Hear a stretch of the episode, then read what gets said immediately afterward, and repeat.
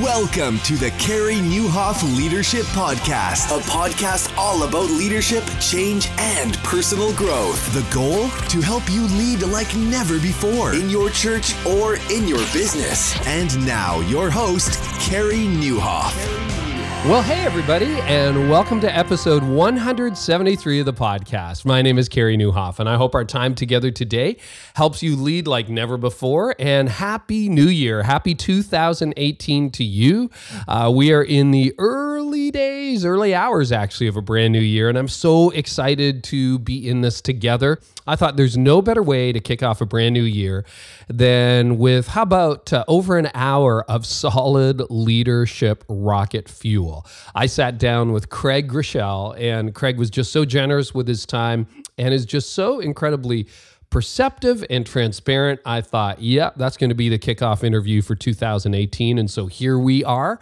And I know you're going to love hearing from the founder and the lead pastor of Life Church, which is really now a movement of churches and probably the largest church in America and has a global influence around the world. But Life Church, uh, I sit down with Craig. He is uh, just fantastic in this interview. I think you're going to love it. So hang on for that. And because it's a new year, you're probably looking for brand new patterns. I know I am. And I just want to let you know today is the last day that you will be able to get in on this round of the High Impact Leader course. The High Impact Leader course is a course that has helped over 2,500 leaders, both in the church world and in the corporate world, get their life and leadership back. What I share in it is the patterns that I've developed over the last 12 years that have really helped me operate at a whole new level. Now, you don't have to follow my patterns. You get to determine yours, but it's all about how to get time, energy, and priorities working in your favor. Um, head on over to thehighimpactleader.com before it's too late because things close up tonight at midnight. So if you wait until tomorrow when you wake up, hey, you won't be able to get into the course anymore. Uh, but the course is where I show you in 10 easy to understand and easy to apply modules uh, some of the principles that have just revolutionized my life over the last 12 years, where I'm able to do an awful lot more in a lot less time and really focus on impact at work and also impact at home and in my personal life. And really, the, the goal is to just help you apply those principles to your life. So head on over to thehighimpactleader.com. We've got some exclusive bonuses happening right now that, again, are going to go away. And if you're looking to lead like never before in 2018, I invite you to enroll in the High Impact Leader course today. So head on over to thehighimpactleader.com.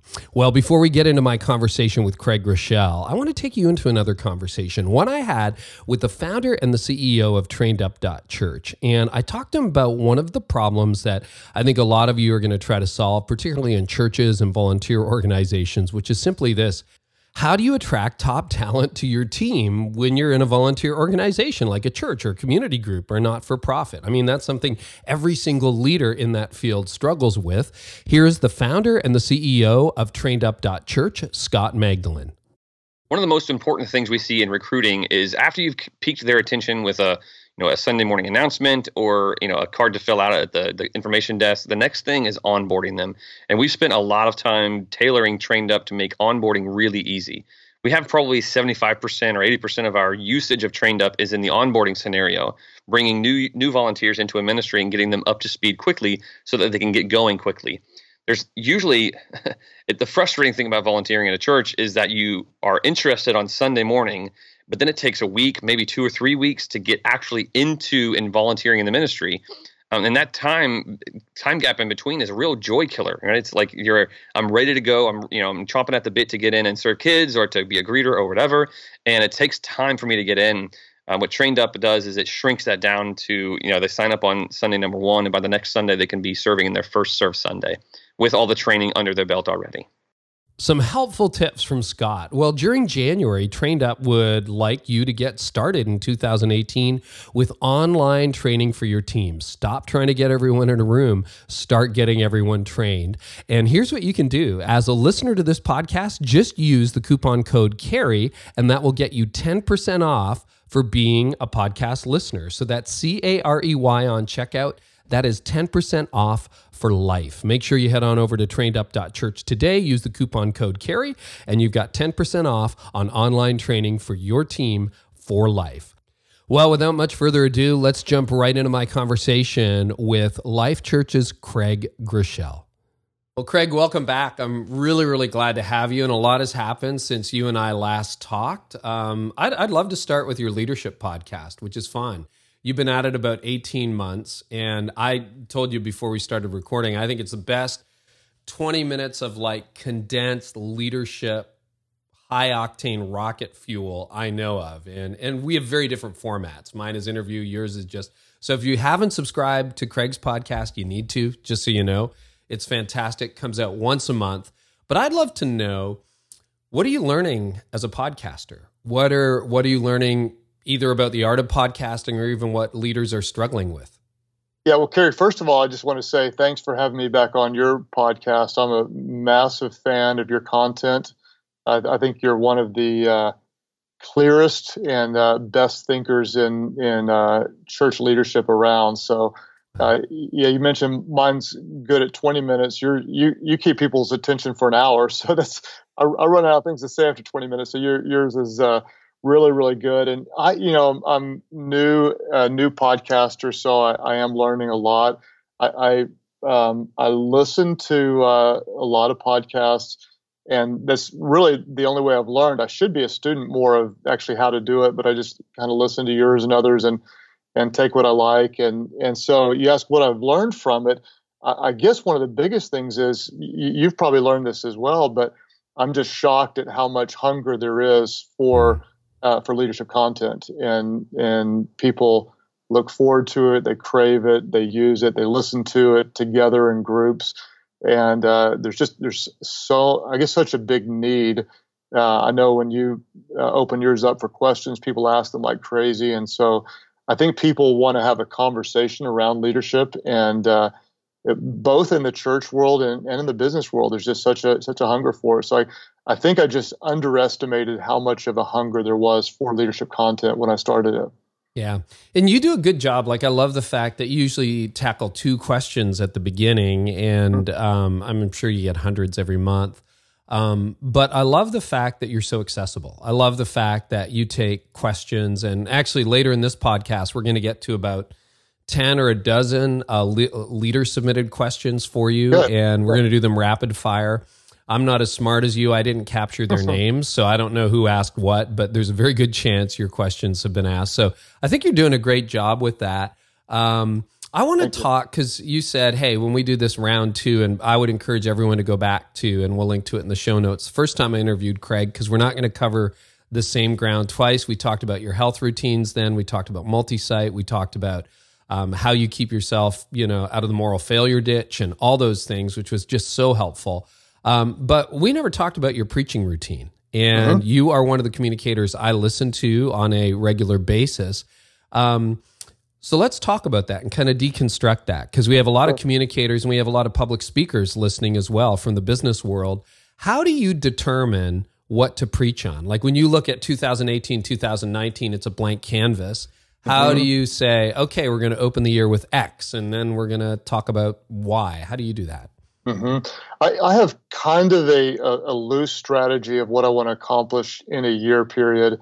And uh, I'm sure you're similar. What, what I want to do is uh, I want a message to be able to stand alone, but I never want it to be isolated. Meaning, I, I want to, you know, if someone's with me over a period of 12 or 18 months or five years, what I want to do is I want to take them on a spiritual journey. So yeah. I feel like we're, we're going somewhere, and uh, you know, I don't feel like I'm, I'm one of the best communicators at all, but I do feel like over a period of time that I, I do have the ability to move people in a certain direction, and so what I want to do is is kind of look at you know not just even a year, but kind of like over a three year period.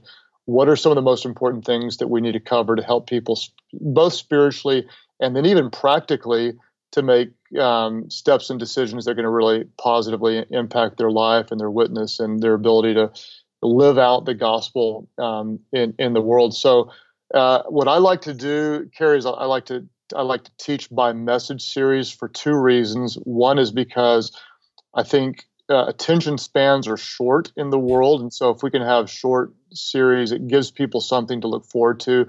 For example, I just, you know, I just look at it like when I, as a consumer, when I go into a movie, I like to see what's coming and think, oh, I want to see that. And so uh, what I want to do is create kind of a spiritual hunger for what's coming next in the church, so that people are anticipating how it can help them grow spiritually or or um, you know give them something to look forward to. And the other thing is, I like message series because it backs me into a corner and it forces forces me into a theme or a text. If I'm open ended and say I can preach on anything, you know, I'll spend days and days and days just to trying to determine what to preach on. And so I like the I like the boundaries that kind of um, lead me into a uh, you know, for, force me to deal with a text or a topic, and, and that helps me to to preach more effectively. In your view, what's too long for a sermon series? Like, what's the max that you'd go these days? You know, I've seen some communicators, like my pastor, honestly, we did Nehemiah for a year and a half, and I never got bored because he was so, um, so such a strong communicator. I, I, think I've seen some communicators, you know, do go six months, go a year, and, and do it well. I've seen others go two weeks, and it was probably one week too long. So yeah, I, I, think it, it really it really depends on uh, it depends on the communicator. For me, I like to go, you know, I like to go three weeks, four weeks, five weeks, something like that. Yeah. And uh, honestly, I get I, I like to, to change it up personally as much as anything else. So I figure if I if I need the change, I think sometimes people like it as well. We've all preached sermon series that we've gotten bored of halfway through. I'm sure that's probably yeah. true, right? You're like, oh, right. two more weeks of this. right. Okay. Um, how far in advance do you prepare? Well, I uh, I like to be one message series ahead. Uh, and so if I'm doing a four week series, you know, before I ever start that one, I want to be thinking about the next one that follows right. it. And, uh, yeah, I know a lot of people that, you know, don't know what they're going to teach this weekend. Yeah. And then I know other people that, that know what they're going to teach, you know, 12 months from now. For me, what I, what I want to do is I want to, I want whatever is coming up to be something that's kind of hot in me spiritually and I just don't know six months from now what I'm going to be passionate about. I've really got no idea whatsoever. I do know kind of what I feel like God is saying to me right now in His Word or what I have a burden for now. And so I have enough foresight to be able to know, hey, in six weeks from now, I think I'm going to be pretty passionate about this subject or this text.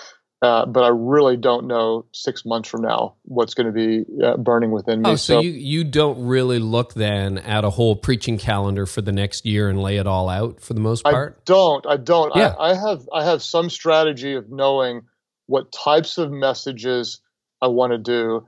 You know, like the January is just ripe for anything, as we know, that leads to change, commitment, passion uh, January has a much different feel than May does. Right. And and so I know the type of message series I want to do in January, but I don't know as of this recording today what I'm doing in in January. I will in, within the next few weeks, but uh, I just you know I don't plan out a whole year. Although I do have some strategy for what types of messages I want to do during different types of seasons. Right. You mentioned you have sort of this three year working knowledge. I get this question a lot. It's like, what's your, Reggie Joiner would use the term scope and cycle. You know, what are the 12 subjects you're going to hit over the course of a year? And then how does that change over three years? I've right. never written mine down. I don't know whether yours is written down. It's like, you know, I got to have a relationship series and a grace series and a repentance series. But we have this working knowledge in our head.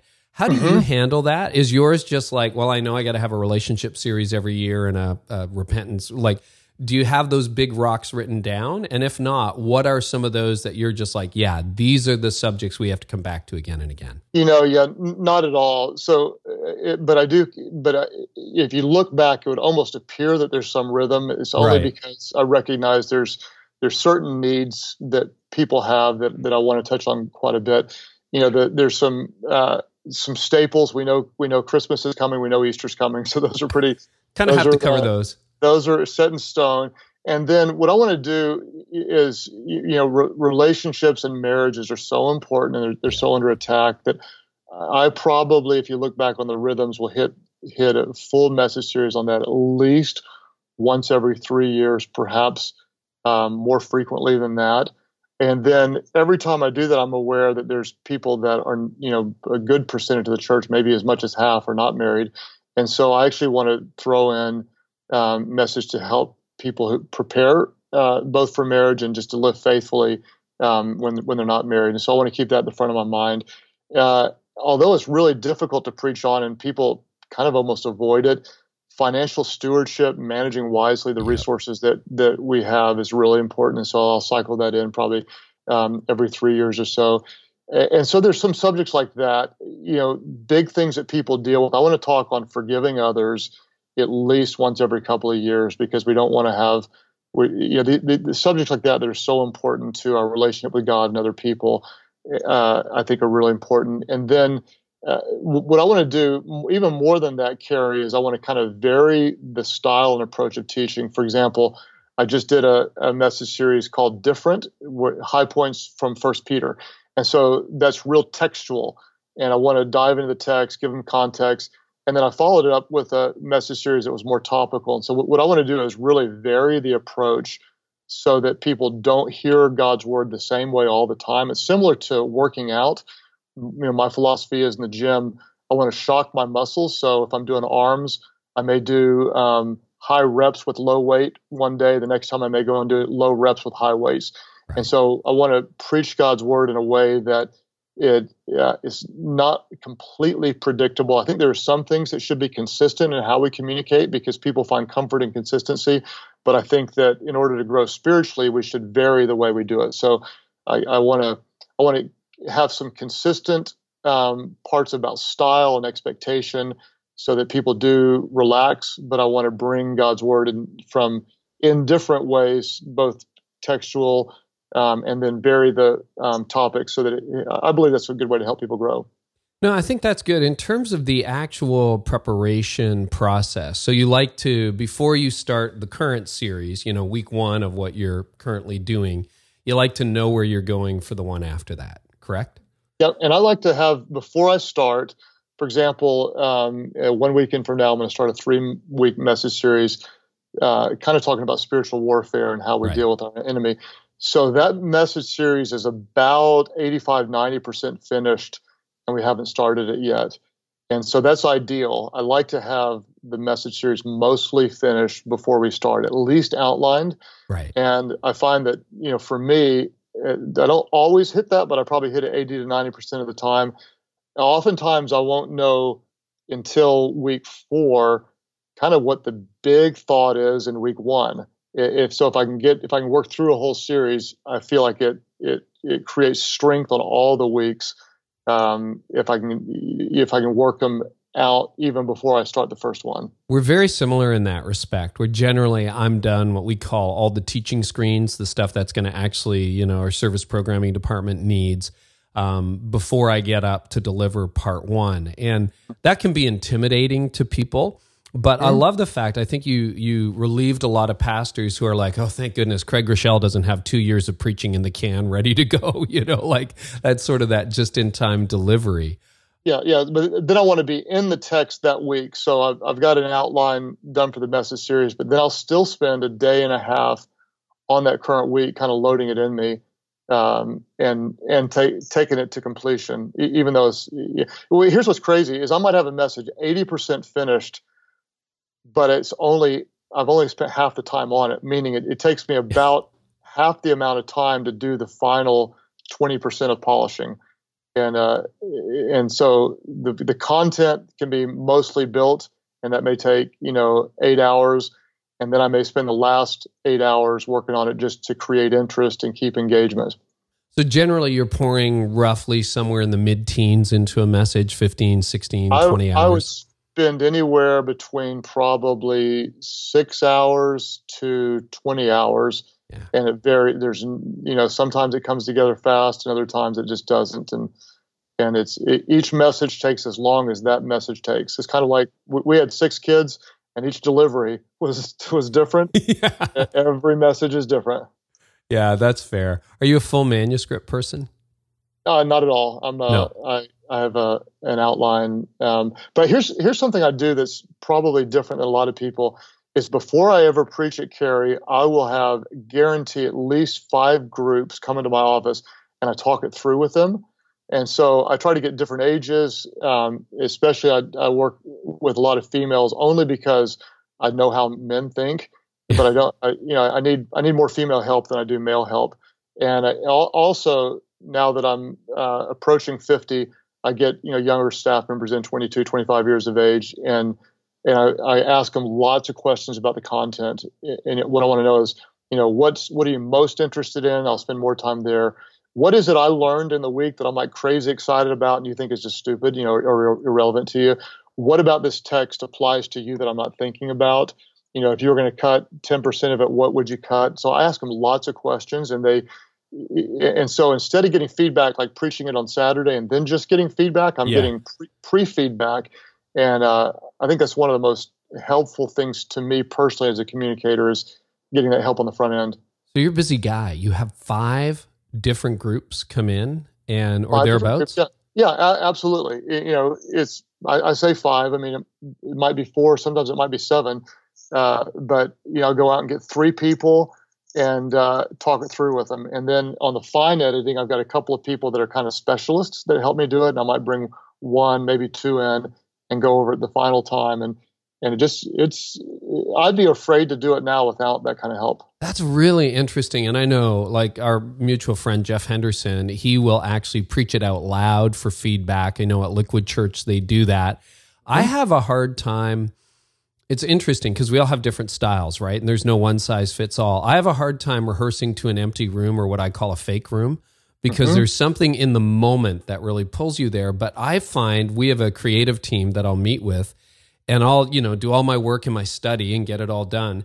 And then I'll walk it into a meeting and I'll talk it through. And sometimes the light bulb goes on for me when I'm talking it through, or sometimes they're like, well, that's not very exciting at all. And I'm like, well, I'm really mm. excited about it. And I love the fact that you're doing that, you know, four to six times in a week. How long are those meetings? That it's a talk through. It can be 20 minutes, even though it's a you know 35 minute message because I'm just hitting high points or I want to know specifically. Uh, you know, I'm wrestling between two verses or two even two different versions. Which one speaks to you most? Yeah. And and so it you know, a lot of times we wrestle with we can't quite decide or here's two illustrations which one hits you better and sometimes they'll say neither one uh, and you know, a long meeting would be probably 40 minutes, yeah. but uh, and they're just hit and miss. They're not they're not meetings like, hey, meet me at two o'clock. What I do is I walk through the office and say, hey, do you have you know 20 minutes or do you have 30 minutes? And and I gather people up that way. And they're real informal. They're real helpful to me. Um, you, you, mentioned preaching out loud. You know, so before other staff members teach, they do they do run throughs all the time. The only yeah. reason I don't is because I've done it for years and years. But uh, I do want to tell you an idea that may be helpful to some of the listeners. Uh, you know, how do you develop communicators at a multi-site church when you know maybe you've right. got one teacher? Um, we've been doing something for a few years. I love. We call it a developmental weekend. And so most of our different churches have six services, seven. We have four of them that actually have nine services on a weekend. So the average is probably between six and seven at all of our different churches. And so every local pastor um, on a developmental weekend is allowed to choose uh, speakers from their team. And so if they have eight services, they'll choose four different speakers. Everybody gets two services. So on our last one, we had around 80 speakers. Um, everybody do two services. And it was fantastic because on so many different levels, the church loved it because, you know, I got to say, hey, you're going to get to hear someone very likely it's their first time. So they kind of had that whole underdog, let's cheer them on. They had all different ages, people eh, on staff, and you know, you imagine we had 80 different communicators preaching on a on a weekend. And then what was really valuable, Carey, was on the front end is they all preached for each other, and they would they you know learn to give feedback, receive feedback, and it's just a great great tool. So you know of those 80, were they were you know any of them ready to preach to all of our different churches? You know, at one time, probably not a lot of them, but were they ready to preach to you know 500 people in a service and then 700 the next service? Absolutely they were. And that's just a, a really good tool to develop communicators. And that also creates a strong bench. I think i've heard you talk about the fact that there might be one or two in that mix that you're like wow i think this person could speak to all of our churches. Is that how you find new yeah, talent? it is. And i'm I, I, right now I'm, I'm more excited than i've ever been before just about the the bench meaning i've got um, you know, five different pastors we're rotating through regularly now, communicating to all the churches, and they're just all really, really, really, really good. And so that's I, I, I think it adds health to the church, and, and I'm super excited about it. I think, Craig, one of the things that's uh, excellent about that is it also raises the stereotype. I'm sure you hear as a megachurch pastor that, well, it's all about one person and one personality. That's not exactly true. no, no, it's not at all. It's, it's that's a that's a massive misunderstanding of what takes place. In, in fact, you know, it, it, it takes to me to be a good multi-site senior pastor, you have to be more secure with it not being about you than it being about you. And people from the outside think, well, when your face is on the screen, it's all about you. And the truth is, you have to be all about empowering other people uh, to lead. And the, the screen time is really just not that big of a part of multi site ministry. What's what happens locally in the moment is what's most important. And so we have to give leadership away. We have to raise up other leaders, and and it's it really is not about that one person. Although you know many people think it is. They just they don't understand what really makes it work. How many times a year these days, uh, ideally, are you speaking? Are you preaching? How many weekends? That's a good question, and it's a little bit difficult to answer because I do a lot of team teaching.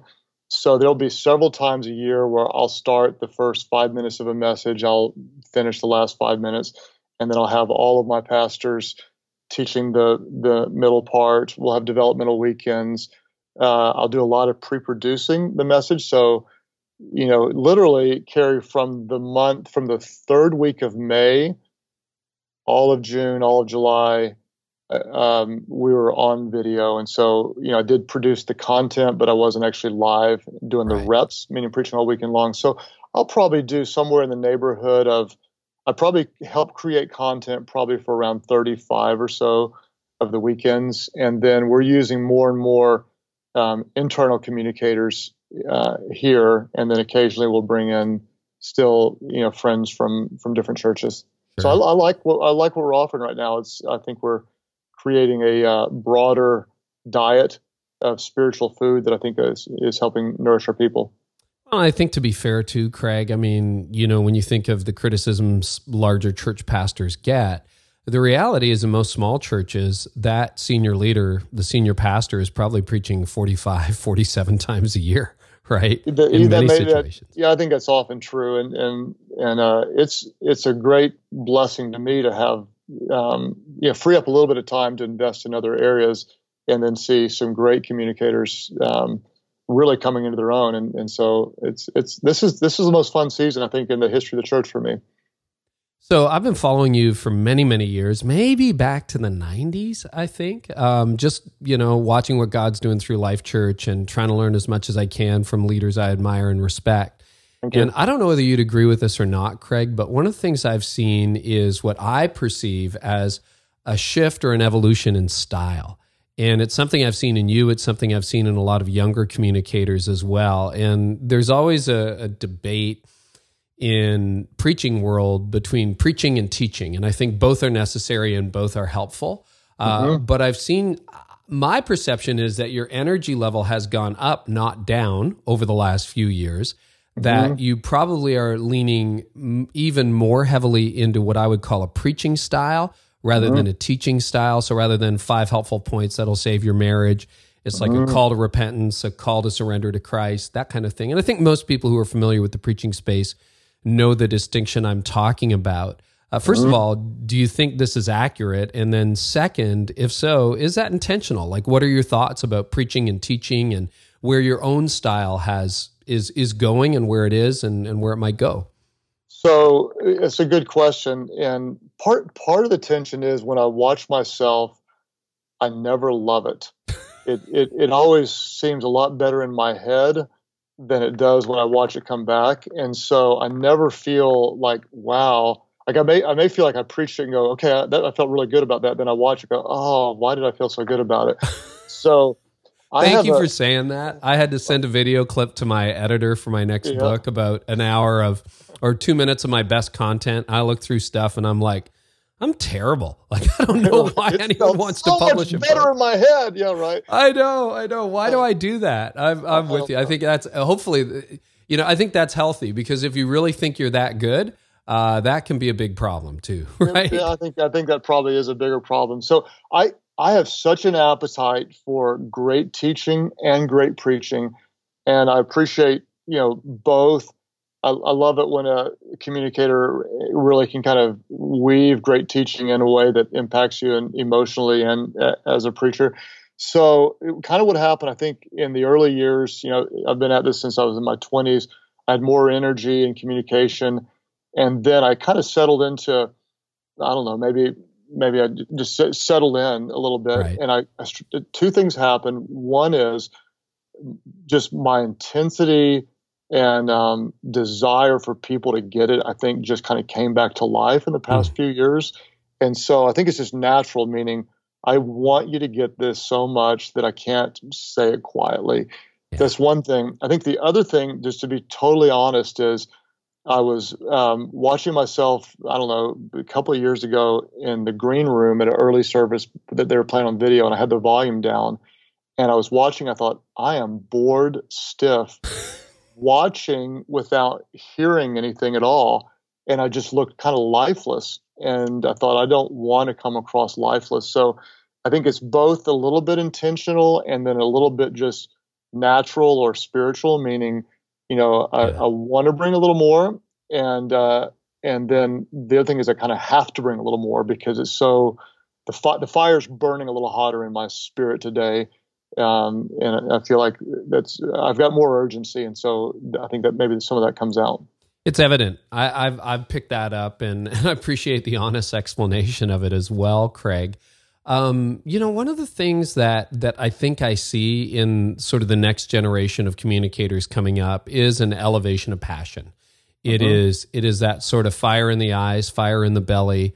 Um, and let me ask you this: Have you seen a greater response as a result of your intentionality and and even where you are personally?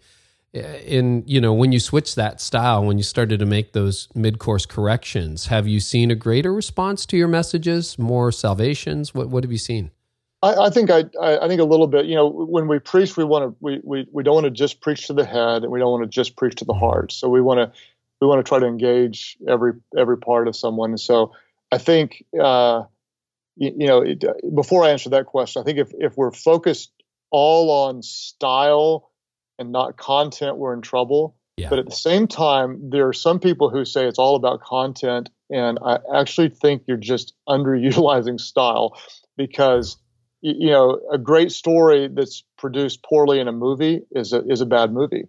And so content isn't everything. I think that that especially in in the world where we're we have we have the greatest content available at the click of a button anywhere anytime of any form, I think we need to be thinking both content and style. Uh, so to answer your question, has there been a better response? What I can say is that I've had people say, "Man, I notice you're more passionate. Man, I can feel your passion," and, and so I think that's a good thing. As far as are there more salvations and such, I, I still believe ultimately that's the work of the Holy Spirit. Uh, it's not mine to control, but uh, I do think, um, yeah, I think the spiritual climate of our church is generally hotter than it was five years ago. And so that's something I'm really excited about. That's good to know. How has preaching changed the most over the several decades that you've been a preacher, in your view? Yeah, I think that's a complicated question because there's so many different, um, what I would kind of consider pockets of Christianity, all under the umbrella of Orthodox Christianity. You know, everything from full on charismatic to reformed to kind of seeker, whatever, to now what I would almost call like um, old school Pentecostal dressed up as new and cool. You know, so there's so many different different um, styles and varieties of the presentation of the gospel to appreciate. Uh, and so, you know, how's it changed? In my circles, I think that um, you know both you and I kind of emerged in the uh, in the 90s when there was a big emphasis on realizing that we have to make the gospel accessible to people. That we can't yeah. assume that people who are in the churches are believers, and so there was a real big emphasis on that. Uh, I think that the pendulum probably swung a little bit far to on one side to creativity um, and presentation uh, and production maybe maybe in some places over the value of content. I think, in my opinion, that pendulum is starting to swing back a little bit. That rather than saying, you know, we want to have a produced service, I think people are saying we want people to encounter God, yeah. and uh, and and uh, so there seems to be a little bit more of that. When it comes to preaching, I don't know. I listened to a few communicators. Um, for for me, if anything's changed, what I want to do is is I honestly feel like I want to go a little deeper into the text. I want to. Uh, the, the, but when I listened to my messages earlier on, I felt like they were more on the surface than they are now. I want to engage with them at least at a deeper level myself. I want to have a, a little broader understanding of the context, and I kind of want to live in it a little bit more. And so, as far as other people's style, I'm not really sure how it's changed, uh, but I think that in the circles I'm around, I'm seeing more of uh, let's let's not start with an idea let's start with god's word and let the idea mm-hmm. emerge out of god's word so i think the starting point is getting back to maybe a little better place where do you go for context i mean the obvious answers are commentaries or books but like do you have mm-hmm. two or three go-to resources that have really made preaching easier for you i, I do um, i'm going to look at my shelf and tell you so uh, I, I, like what I like is I like Barclay for in New Testament just for kind of history. Oh yeah. Uh, he's he's a little bit liberal on some of the miracles and stuff, but I like Barclay for history in the New Testament. I like Warren Wiersbe for um, kind of teachability. Hmm. And then I like on my logos, what's the classic commentary This old English? Um, oh, Matthew Henry's? Matthew Henry. Yeah, I like I like so those are kind of my three go tos that I, I like to read. Um, I've also got one other set of commentary that I actually like, but the guy who wrote them hates me, and so it's hard to promote. we'll leave that one. We'll leave yeah. that one for another day. Yeah, I yeah. still think he's good. I, I tend to like more people than they like me, but that's oh, good, good for yeah. you, Craig. Good for you on that. Hey, one question that I was thinking about earlier when you're talking about feedback. So you have these feedback groups, and I'm sure you get post sermon evaluation too. How do you create as a leader, especially, you know, you lead a very large organization, you have hundreds of people whose jobs depend on your approval or disapproval, right? Like theoretically, this is the problem for a lot of bosses. I tell you, Craig, I really think you missed the mark. And inside, I'm really worried. Oh my gosh, what if I get demoted? What if he says, Well, Carey, thanks for working here at Life Church. You're done. Um, how do you create um, an environment where people feel like they have permission to say, Yeah, I don't think that worked, Craig, and here's why. How do you do that? You know, it, we do that so intuitively. I'm not even sure how we do it, but mm. it's it's. Uh, I think it it has to start with the point leader because if the point leader doesn't ask for and receive feedback and make adjustments, I like what um, our common friend Andy Stanley says. If you don't listen to what people say, eventually you'll be surrounded by people who have nothing to say. Yep. You know, I think he says it better than that. But if we, you know, if we don't receive feedback, ask for it, crave it, and and use it, then people are going to start stop giving it to us.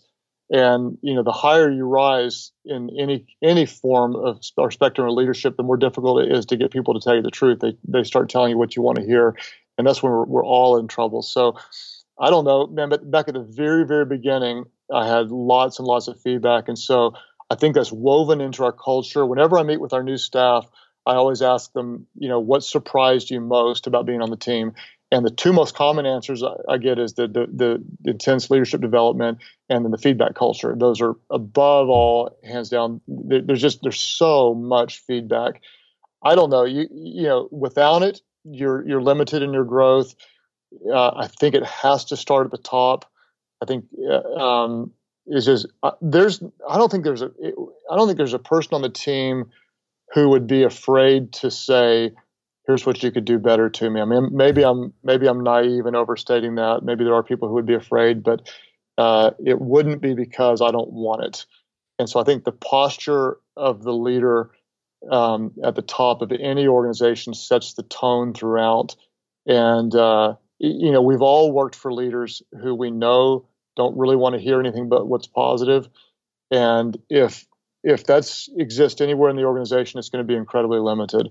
So, it, you know, for us, it's everything from anonymous 360 reviews to every event is reviewed, every message is reviewed. It's just is woven into the culture, and I think if you find any healthy culture in any organization that's killing it over any five or 10 year period, what you're going to see is a, a high feedback culture because I don't think you can be successful over time without one. Did that ever, that feedback loop, did that ever, or does that still sometimes create an insecurity inside you where it kind of hurts to hear that?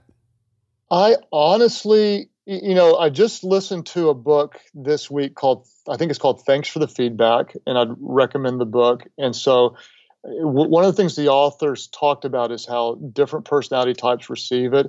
And there are some people who, I think they call them absorbers, and they just absorb it all, feel like everything's their fault. And what, what happens is, it, one of the things they talked about, I like, there's another book called Mindset, which is a great book too. And the author of Mindset talks about how the difference between a fixed mindset and a growth mindset. A fixed mindset is, this is how I am, this is how I always am. A growth mindset thinks, this is how I am now, but this is not how I'm going to be always. So I think if, if someone has a fixed mindset, then feedback can be hurtful, meaning you're telling me, I didn't do this right. And so what I wrongly do is I connect the do with the who. You're telling me what I did, what I was doing wasn't right, but I hear it as who I am is wrong. And for me, I work really hard to always have a growth mindset.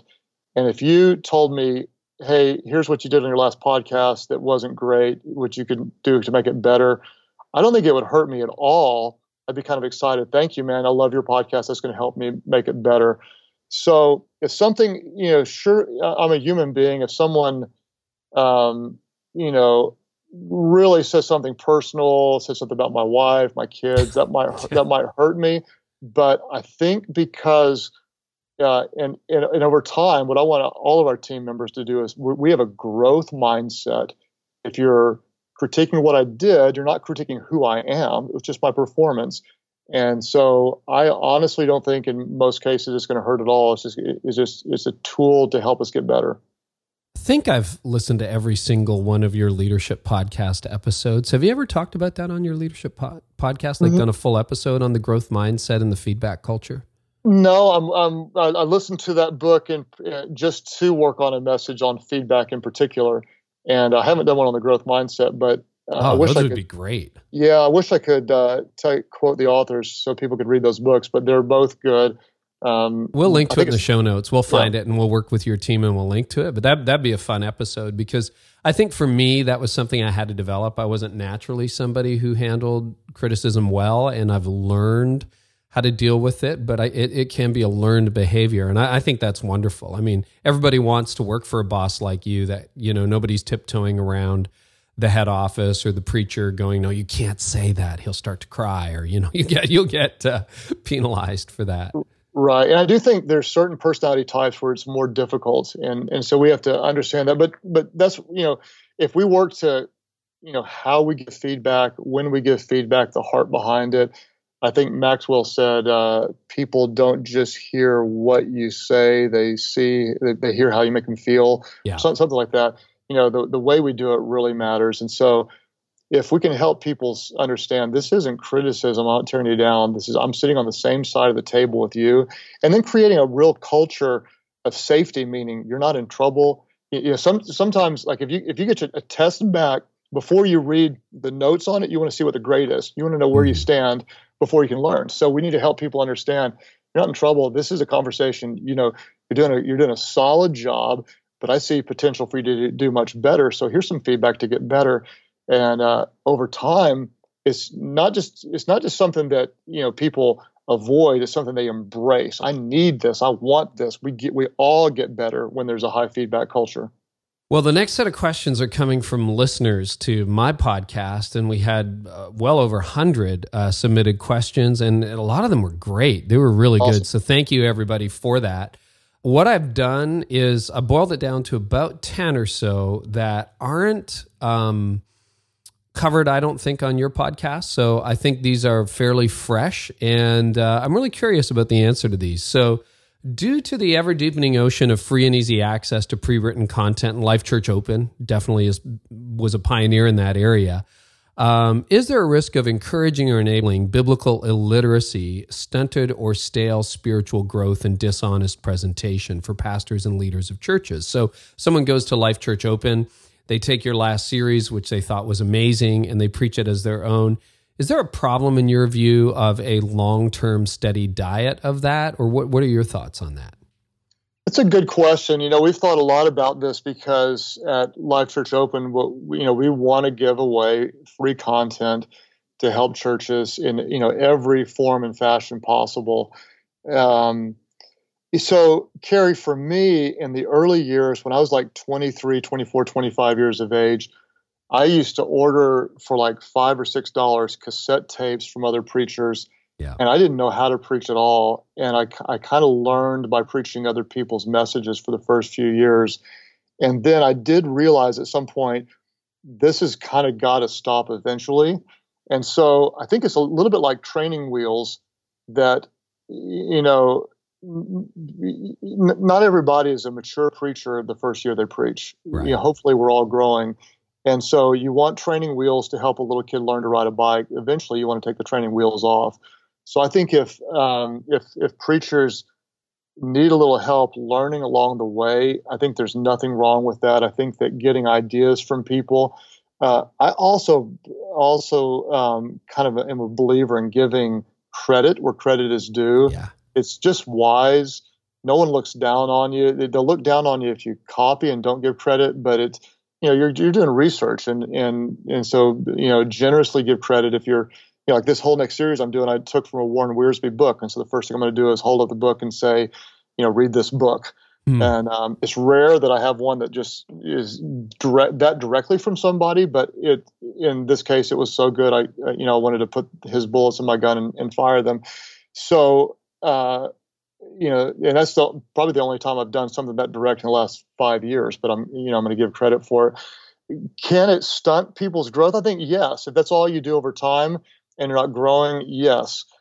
Uh, I think eventually, you know, preachers should learn to wean themselves off of it. And there's something that's in my mind over time it, when it's f- fresh and yours and you discovered it.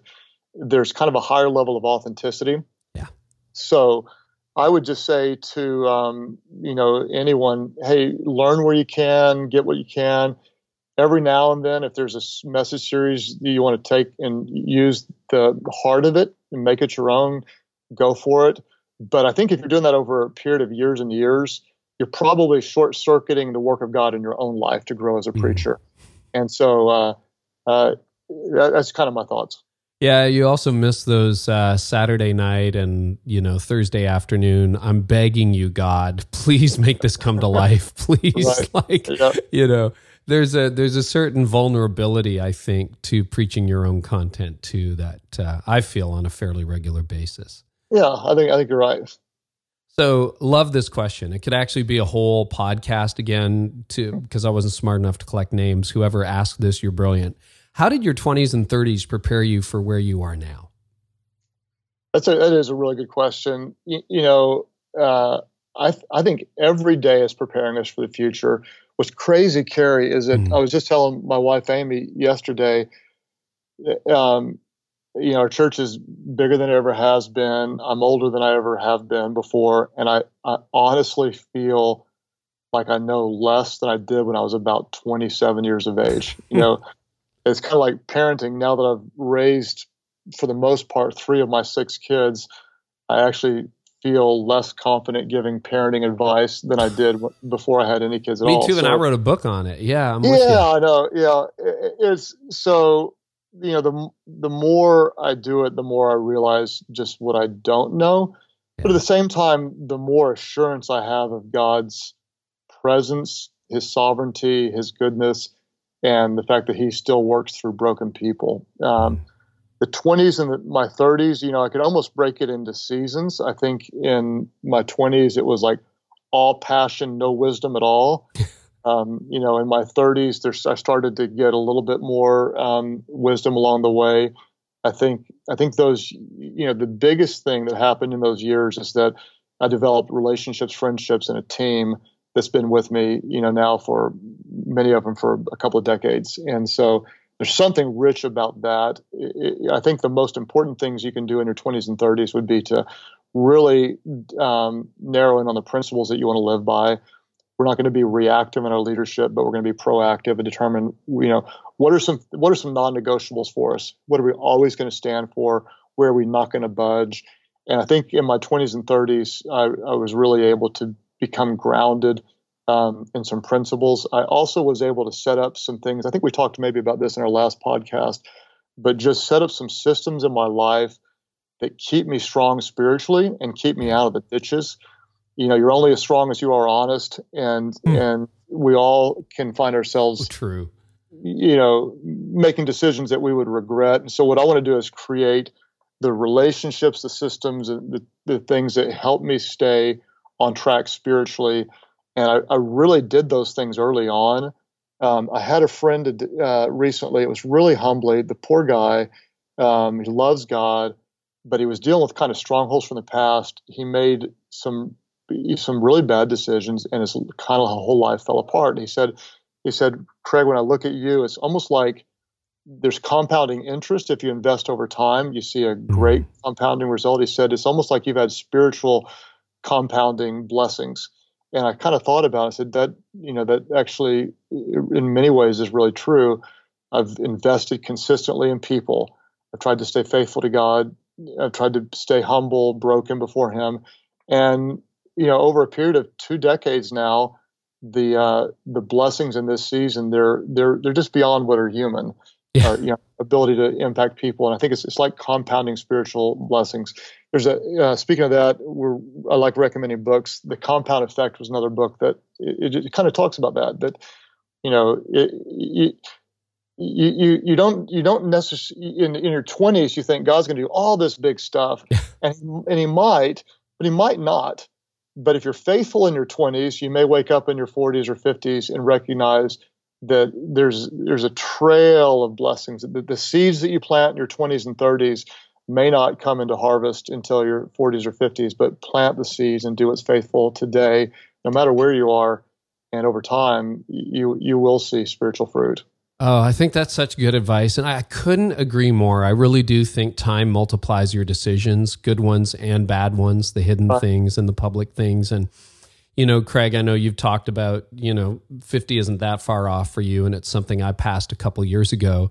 Probably the, by the time this podcast comes out, it will have passed. it's that so, uh, close, uh, is like it? It's, it's like, like, it's around the corner. Like they're planning the birthday party right now. So. There you go. There you go. Yeah. Well, happy 50th. So you, you probably met Lane Jones in your travels at North Point, have you? And he's, I have, I have, yeah. yeah. Lane gave me the best advice I had for my 50th. He just said, Oh, because, you know, I'm sitting there at 49 and nine tenths going, Lane, I don't know, I'm turning 50. I you feel like your life's over, but it's just beginning and the whole deal. And he goes, Carey, your 50s will be magnificent. I said, Lane, how can you say that? That doesn't, like, you don't even know. You can't see the future. And he said, No, I've seen you work through all the junk in your in your 30s and 40s. And he said, Your 50s will be fantastic. And he said, My friends, because he's a few years older than me, he said, My friends who did their 30s and 40s poorly have terrible 50s and those who did the hard work. And, and I think that's something, you know, a lot of us have watched you do over the years.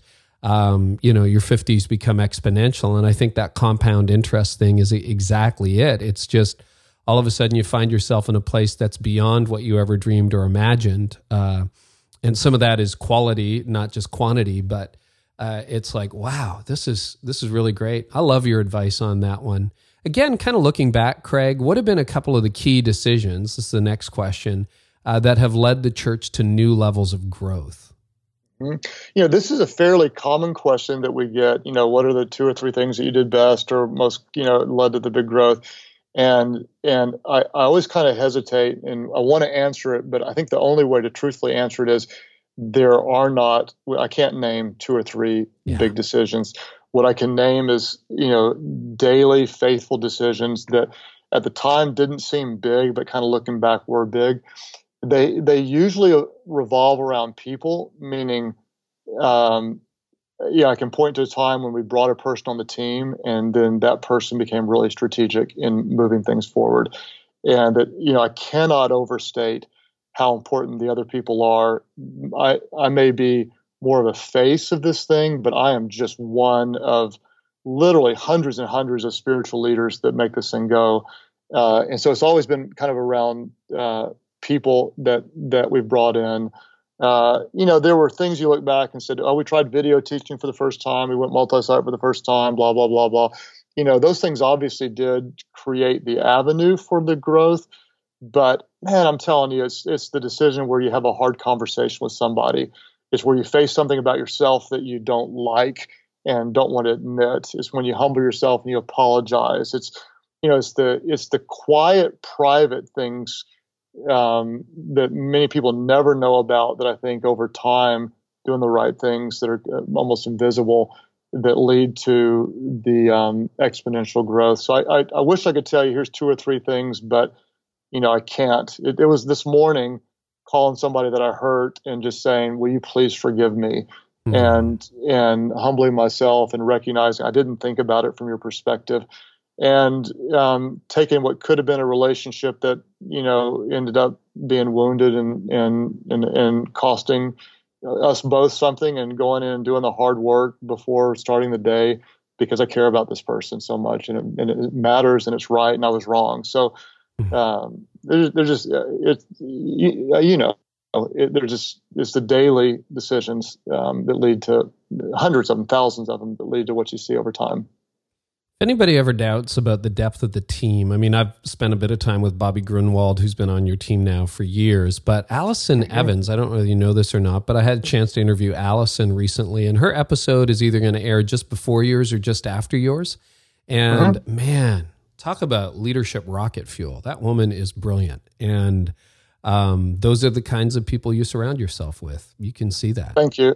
Yeah, she is brilliant, and and uh, she's you know she's a star that a lot of people don't know, and the, you know there are dozens and dozens and dozens of people like that around here, and and that's you know that's probably the thing I'm most proud of is is you know people always say, where do you find these great leaders? And I always say, we don't find them, we build them. Yeah. And the truth is, I just don't build them. They help build me.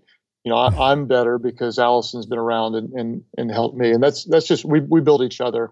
Uh, and what I need to do as a leader is stay out of her way and their way and, and create an environment where they have the freedom to lead.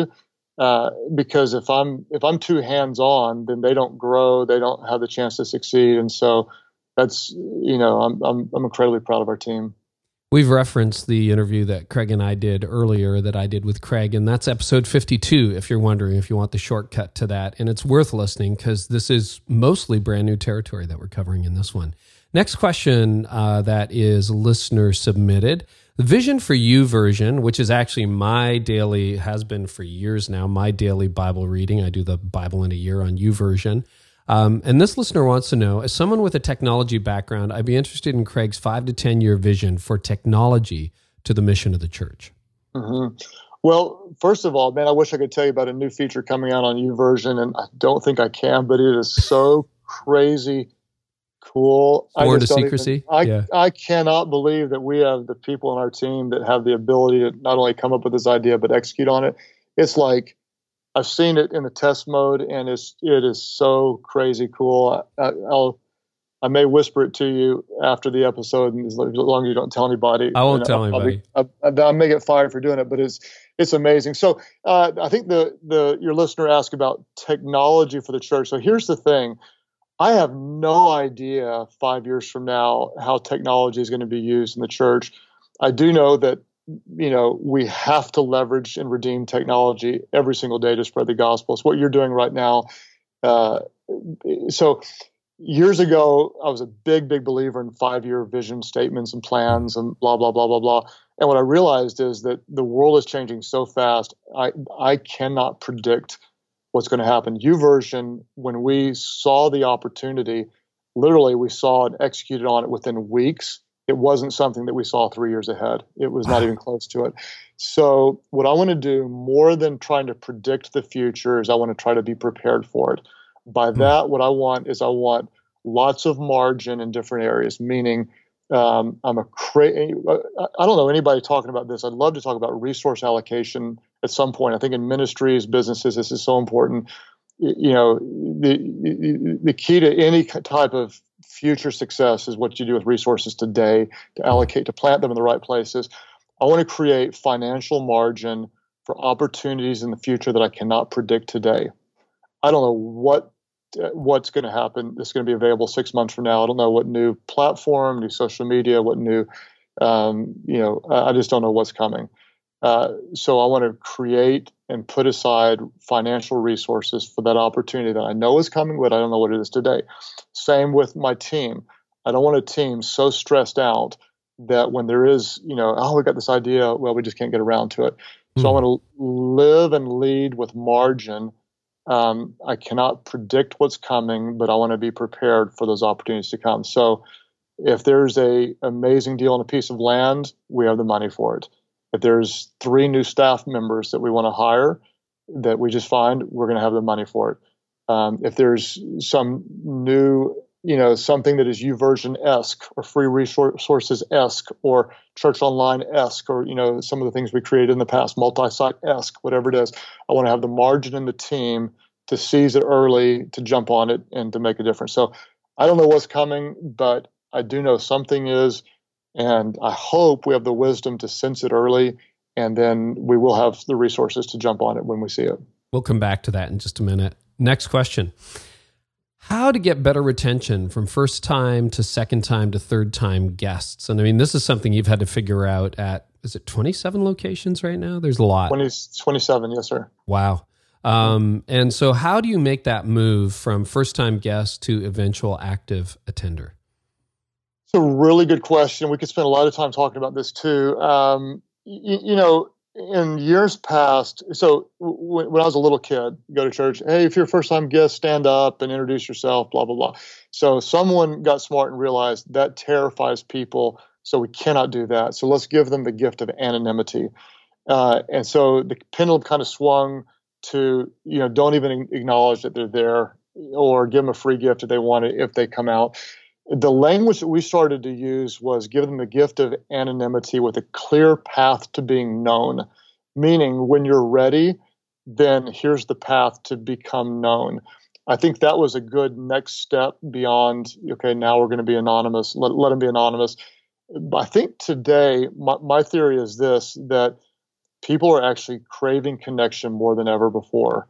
Agreed. so I, I think that i think that what we want to do is we don't want to embarrass people that are new, but we do want we want very very early on. I mean, there are people who will come one week and they'll be serving the next week if we recognize that there's some people that want that. So I think uh, my assumption now is shifting a little bit more toward um, even non-believers actually want to make a difference. That one of the pathways to salvation we're finding is through serving. Meaning, mm. hey, I don't yet I don't necessarily believe all this Jesus stuff, but I see you're making a difference in the community. Can I help you? And I was shocked the first few times I've I heard that, but now I'm recognizing that's a cl- very clear path to salvation yep. is by non-believer serving. So, uh, what what what most people want is they want to make a difference some way somehow they're not going to go, uh, most people are not going to go to a small group to some stranger's house immediately. So, what I want to do is I want to create a pathway to making a difference early on. Um, we talk a lot about at Life Church about being needed and known. If you take a church of 100 people, why do people stay? They often stay because they feel needed, there's something they're going to do, and they feel known. If you take a large church like yours, why do people leave? There's a lot of reasons they stay. Why they leave? They often don't feel needed because someone else is already doing the role, and they don't feel known. They missed two weeks, nobody noticed. And so, no matter the size of the church, I think we want to what we want to do is help people become needed and known. Um, so to engage new people, we need to be sensitive and not knock on their door with cookies and scare them off. You know, if it's the first time there. But at the same time, we want to create a real clear pathway to how you're how you're needed um, how you're known. Uh, I think you wrote about this. I love your language, and you can say it better. But you know, engagement matters more than any, anything else now. I remember. I think we uh, talked about that in episode fifty-two. That engagement will drive attendance in the future church. Yeah, hundred percent, hundred percent. We used to teach, you know, attendance drives engagement, but but the way you've said it is the opposite. Now engagement drives attendance, and so I think not only do we need to think about retention of first-time guests but I think we need to think about engagement of regularly engaged people because, as we know, um, people used to attend church three or four times a month, And now a very committed Christian is attending maybe one time a month in most parts of our of the United States. I'm sure Canada is probably even yeah pro- probably more depressing sometimes. Yeah, yeah, yeah, a little more, a little more depressing. So, uh, I you know I think the key is engagement is, yeah. is at every level. We'll link to in the show notes some of the articles I've written. It's also uh, one of the points in lasting impact. Uh, so, Craig, you and I have talked about that a little bit, and I know that's something Life Church is being more focused on, and that's what we're trying to do at Connexus Church is just get people to engage because engaged mm-hmm. people attend. And uh, yeah, and I, I, want to recommend that article. I know you'll link to it, but I do want to encourage uh, our listeners to go read that. And uh, the one, some of the language we're using here is we call it focusing on the 167 Yes. And that's that's stuck with our staff. You know, there's 168 hours in a week. And for years in the church world, we were kind of trained. I know I was trained, focus on the one hour they're in church. And that's that's a pretty pretty small uh, mindset when we think about they're living 167 hours um, outside of the church doors. And so we we're trying to ask how can we engage them spiritually in the 167, not just in in the one. That's so good. That's so good. And that is language that we need to start adopting here at Connexus. Um, you answer this kind of question all the time on your podcast, but I thought it would be fun because I get this question a lot. So it's a leader who's frustrated with a senior leader. So the question is I'm a proactive, outsider focused executive pastor working under a reactive, insider focused pastor. What mm-hmm. tips do you have for helping to motivate change for church growth? Mm-hmm. So I think I think that question probably has a couple layers to it. One of them is just how do you lead up, and um, you know our friend Clay Scroggins just wrote a great book on that subject, how how to lead when you're not in charge. So good, excellent book, and so that's one good resource. I did I think two different episodes or maybe maybe one full episode on the subject of leading up on on this podcast, but I think there are good principles to learn. How do you most people think of leadership as leaning down. Mm-hmm. Uh, the problem is the vast majority of people, uh, you know, are actually le- leading up is a greater opportunity. The staff members that report directly to me that influence me, that's that's some of the best leadership they can do is to help yeah. help lead up. And the, I think the next part of that question is, you know, the the uh, the uh, person asked, you know, that the pastor is an inward-looking, reactive leader. I think what we want to do is perhaps that pastor has been inside the church world too long. I'd recommend finding a way to expose them to some people that are far from God. That just kind of creates an evangelistic heart. And so we, you know, if if we're not careful, all of us who are working in the church world, we just end up surrounded by Christians and we start being obsessed with our own language and you know our music and our you know our speakers and blah blah blah blah blah um, Amy and I just got back. Um, we went to see a friend of ours perform in um, Las Vegas. It was our first time to stay on the strip and just look around like, oh my gosh, this is a whole different world. And it kind of it it really helped to re-engage in a deeper level our passion um, to help the lost find Christ. And so we had lots of spiritual conversations there that, quite honestly, I don't have down the street in Oklahoma. So I would recommend take your pastor to some take him to take him to strip in Vegas. You know, yeah. um, kind of joking, but kind of not joking is is um, it, you know help expose your pastor to some to hurting lost people, not just hurting church people, mm. but maybe that maybe that'll start uh, spark something in your pastor.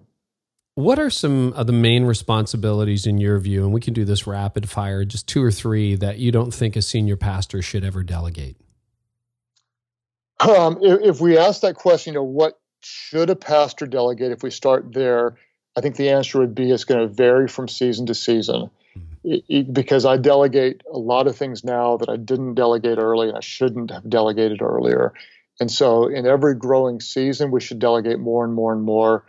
Uh, you know, ultimately the the vision and the direction of the church is something that I should never delegate. Yeah. But uh, at this point of the game, I will tell you this: that as a as a pastor or leader of anything, um, in order to really impact more people, you have to delegate more than you ever thought possible. Mm-hmm. It would it would be stunning and shocking if I had made a list of all the things that I've delegated and don't know um, at this point the vision is is one thing I can't delegate. How I manage my family is something I can't delegate what I preach on is something I can't delegate. Outside of that, that's you're pretty fair game on what is possible.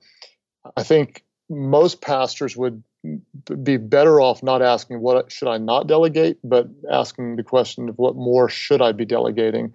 I think is probably a more helpful helpful approach because we tend to try to hold on to too much and then we become the lid or the ceiling to what God wants to do because we're not trusting, we're not empowering, and we're too controlling.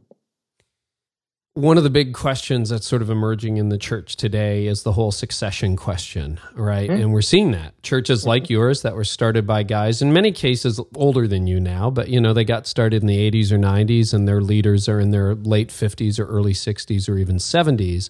Mm-hmm. And it's a big church. It's not like, oh, yeah, we'll just find another pastor from somewhere else in the denomination. Um, how, are you guys thinking about succession at Life Church? This is the last uh, leadership question, or is that years down the road for you? What what um, what are your thoughts on that? You know, I think that I think we always kind of need a break glass in case you know emergency break glass plan. Yeah. And so if something uh, something happens to me, you know, what would we do? And so we we have a you know we have a couple people on staff right now that I think are actually could step in and do as good a job, maybe even over time a better job. And so we, we feel pretty confident that we have leaders here that they could handle it. We've also got some really creative plans. I don't want to go into yeah. now because, but, but what I, I do think are really, really incredibly viable options for the future. Uh, and so at this age, I think it would be wrong to name a successor. I think once I'm older, that's something that I actually will be, be, very passionate about doing well and doing at the right time. And I hope I'm, and I think I'll be wise enough not to play too long, you know, like, yeah. And, uh, well, you're not 50 yet, but that's going to change yeah, soon. No, no, right? but I, I, I'm, I'm, I'm actually, I'm, I'm crazy passionate about um, handing ministry off. Yeah. I feel like I'm doing it more and more now. And I feel like when the time's right, I'm going to be able to do it. And so I, I feel like we have way more options, not um, fewer options. I do know, just if I can kind of comment, you know, I know that uh, Village Church, Matt Chandler is a great friend, a guy I respect a lot, and Tim Keller, also just a giant. You know, they're uh, are transitioning their churches to local churches. So instead of having however many, five or seven campuses, eventually they're going to go to um, you know five different churches completely with with standalone teachers and so some people are saying is that the trend in multi-site I just want to say, I think that's the trend for those churches. I do not think at all that's the trend for multi-site um, yeah. at all. I think that we're going to be able to that if if that's the right plan for a church, then that's an easy and effective way to do ministry. But I also think that transitioning a multi-site church is very very doable. And uh, I think I think we have more options today than we did um, before multi-site. So well, I, you know, I think what's what's good to know, and I agree, you don't have to share that plan now. You've got years ahead of you, which are really exciting, and I mean, your passion continues to grow.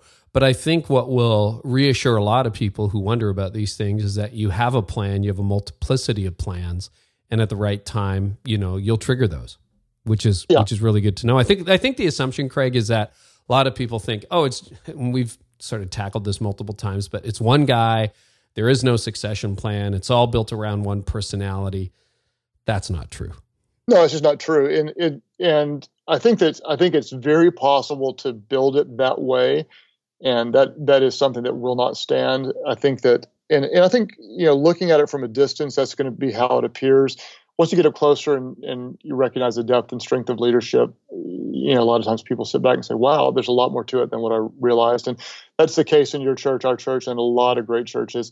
It's not the case in all multi-site churches. It can be it can be built to some degree around a personality, but there's also a way to build it to where it's it's it's not. And I think that's the goal of any great leader is to um, to build an organization that would outlast that leader. If not, then we're really not succeeding in passing things on to the next generation. And so, um, people can say it's not going to work, and I, I would just say um, just wait, and I think over time you'll see that it can be done really, really well. If you have a few more minutes, do you want to talk about resource allocation? You said, "Man, I never get asked on this," and uh, I, I loved where you were going about creating margin for the future. Sure. Yeah, I, you know, I think there, there is a book. Gosh, I wish I could think of the name of it. I finally found one. It was written about 2012 or so. I, I might I might get it for you afterwards, and you can link to it. Uh, that did talk quite a bit about. It's a book for CEOs on, um, and it talked a lot about resource allocation. In fact, this book said it was that was one of the top uh, priorities for CEOs of the top companies in, in the world. And I thought, finally, someone writes about this because I just haven't found much written on it. Maybe I'm not reading the right places, but uh, you know, I would love to have some some format to talk to you know senior leaders about how how do you how do you allocate resources in such a way to facilitate growth in the future? Yeah, and I think I think that's in many ways that's the strength behind what we were able to do here because you know our expenses are well below our income. It's not because our income's high. Our income per person, our revenue uh, giving per person is actually considerably lower than most churches. Huh. So it's not it's not like our giving per person is really really high. It's not. But the way we manage resources is is um, incredibly efficient. So give you some kind of a peek behind the curtain. Uh, the typical building we build is 36,000 square feet. Okay. Very simple, flat floors, um, no youth space. We, you know, we use the auditorium again, uh, portable stage. We don't put in image magnification. It's a very, very simple, very functional, very clean facility. And so we keep the cost down on it. We're able to minister to above 5,000 people out of a 36,000 square foot building in seven, eight, or nine services. The benefit we have here is this if if a normal church has two services and we have eight, we're getting four times the return out of the dollar invested in the building. Yep. That's a massive return out of the dollar invested in the building. Um, smart donors love that. Yeah. Uh, and and I think God honors it and then we're able to keep the staff size smaller because when we create material to be used like like Connexus Church it's not mm-hmm. used at one location it's used at 27 locations. Right. So every time we add a location basically the cost per use goes down. So i don't have to create a lot bigger central staff to serve the campuses. Since so much is done centrally we can keep the campus size staff smaller. So you know, it, normally if a church would have, you know, hundred, um, they, they might have one staff member to every, you know, 80 or 100 attenders. Our ratio is much, much lower than that because we're incredibly efficient. And so we save money on staff dollars and we save money on building dollars. And so what that does is it creates financial margin, and that's how we're able to invest in new locations for growth. So next next year, Carey, um, if all goes as planned, and it looks like it will go as planned, we'll launch four brand new churches in That's four amazing. different four different states.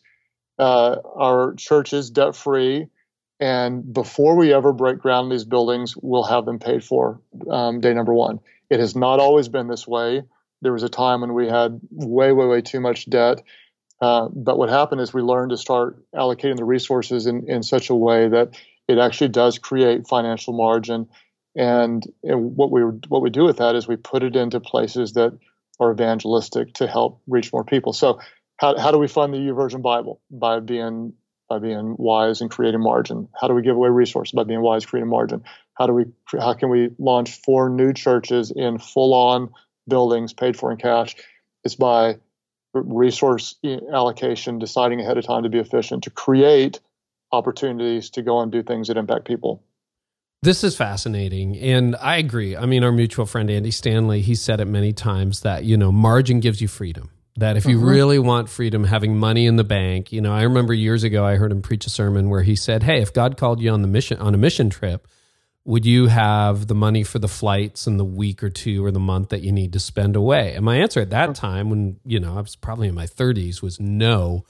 But the answer today is yes. And that's a uh-huh. very freeing thing. Now, God may not call you to go on a mission trip, but I mean, you know, if you don't have the money or the answer is debt, that's, the, I think that's the principle underneath uh-huh. this.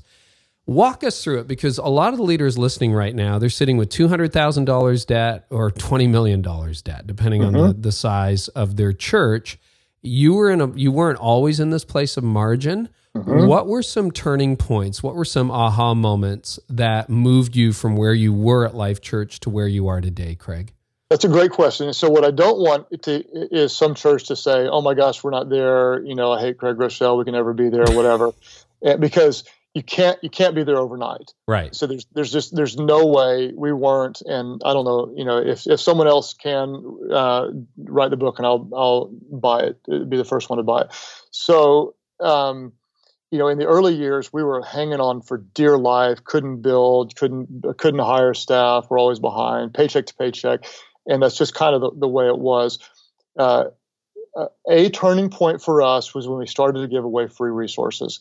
This was a big, big deal because we were at the peak of debt, and we we could have sold them, and that was kind of the normal would have model. Helped, right? Helped. It w- it would have helped, and so I was scared to death. I can't you can't overstate how big of a step of faith that was because we you know can we afford to continue doing this? We actually mm-hmm. have a team now. There's probably I don't know eleven or twelve people full-time staff all they do is serve other churches that's it you know at the time it's like can we even give anything away and continue to do it it just it seemed it seemed scary impossible and i i honestly believe that that was the point that god started to bless us hmm. the other thing is we had a theory that we could kind of reach a, a tipping point with efficiency meaning if i've got a central staff and we're serving five churches by the time I get to 10 churches, that's that central team doesn't have to grow that much. And so we right. should become more efficient over time. And I just, it, we, we kind of had a theory that would happen. We didn't know how strong and how fast it would happen. And it, it did.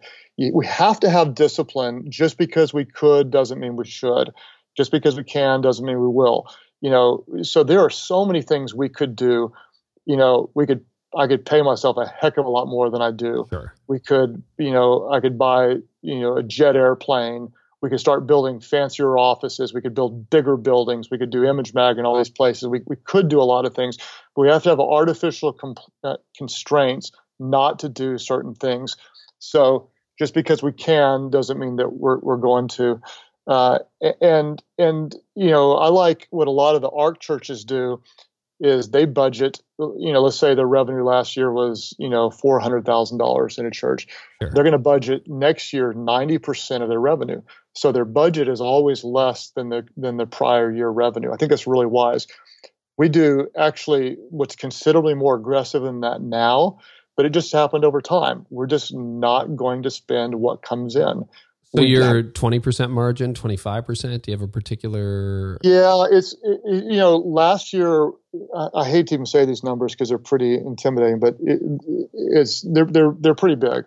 Yeah. Um, and you know, well well more than twenty percent. But again, you know, that's something that you got to over a decade. over over years, and it's intentional. The whole staff works on it. We all know it. We're working together, and the reason is not because we want to stockpile cash, but because we want to give more, which we do, and then we want to invest it more into places that we feel like are going to add kingdom value.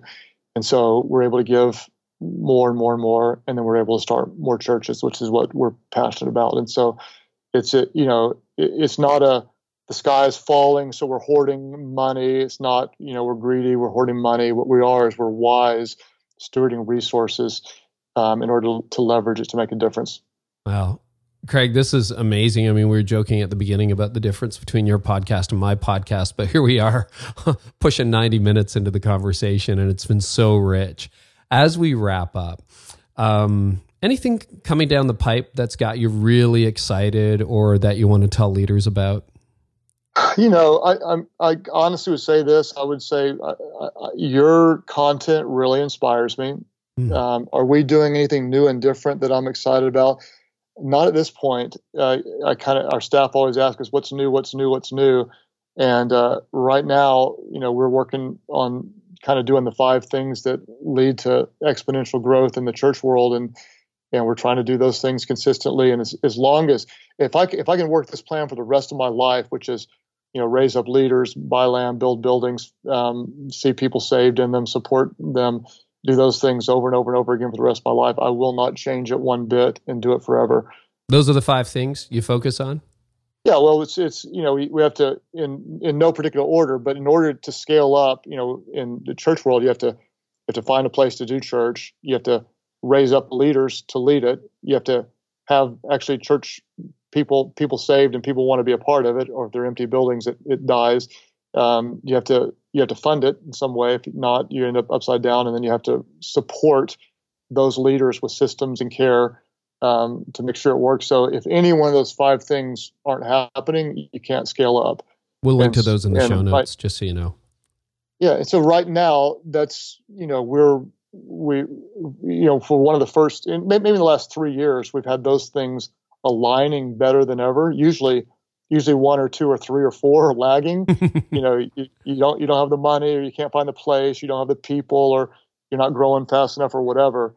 And um, if we can kind of keep those things balanced, then we've got we've got nothing but kingdom opportunities ahead of us. And right now they're balanced, and so that's. Um, I don't need something new. I need something that works. And right now something's working, so I'm willing to do that. Every hopefully I can do this every day, and um, I'm sure something's going to lag b- before long because it always does. But that's that's our plan. Just keep doing what God is blessing. Craig, I can't thank you enough. I mean, you know, decades of faithful leadership in the church and being available to come back and talk to our audience has been so helpful. You've helped tens of thousands of leaders again today. And I just want to say thank you for that.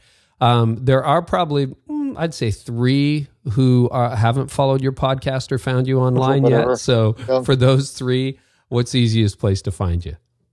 Well, our uh, church website is life.church, and then you know, I'm on social media, and uh, then the podcast. If you just type in Craig Groeschel Leadership Podcast, you can you can watch it on all different formats. And and Craig's a fun follow on Instagram. Is that your favorite platform right now? You're on it all the time.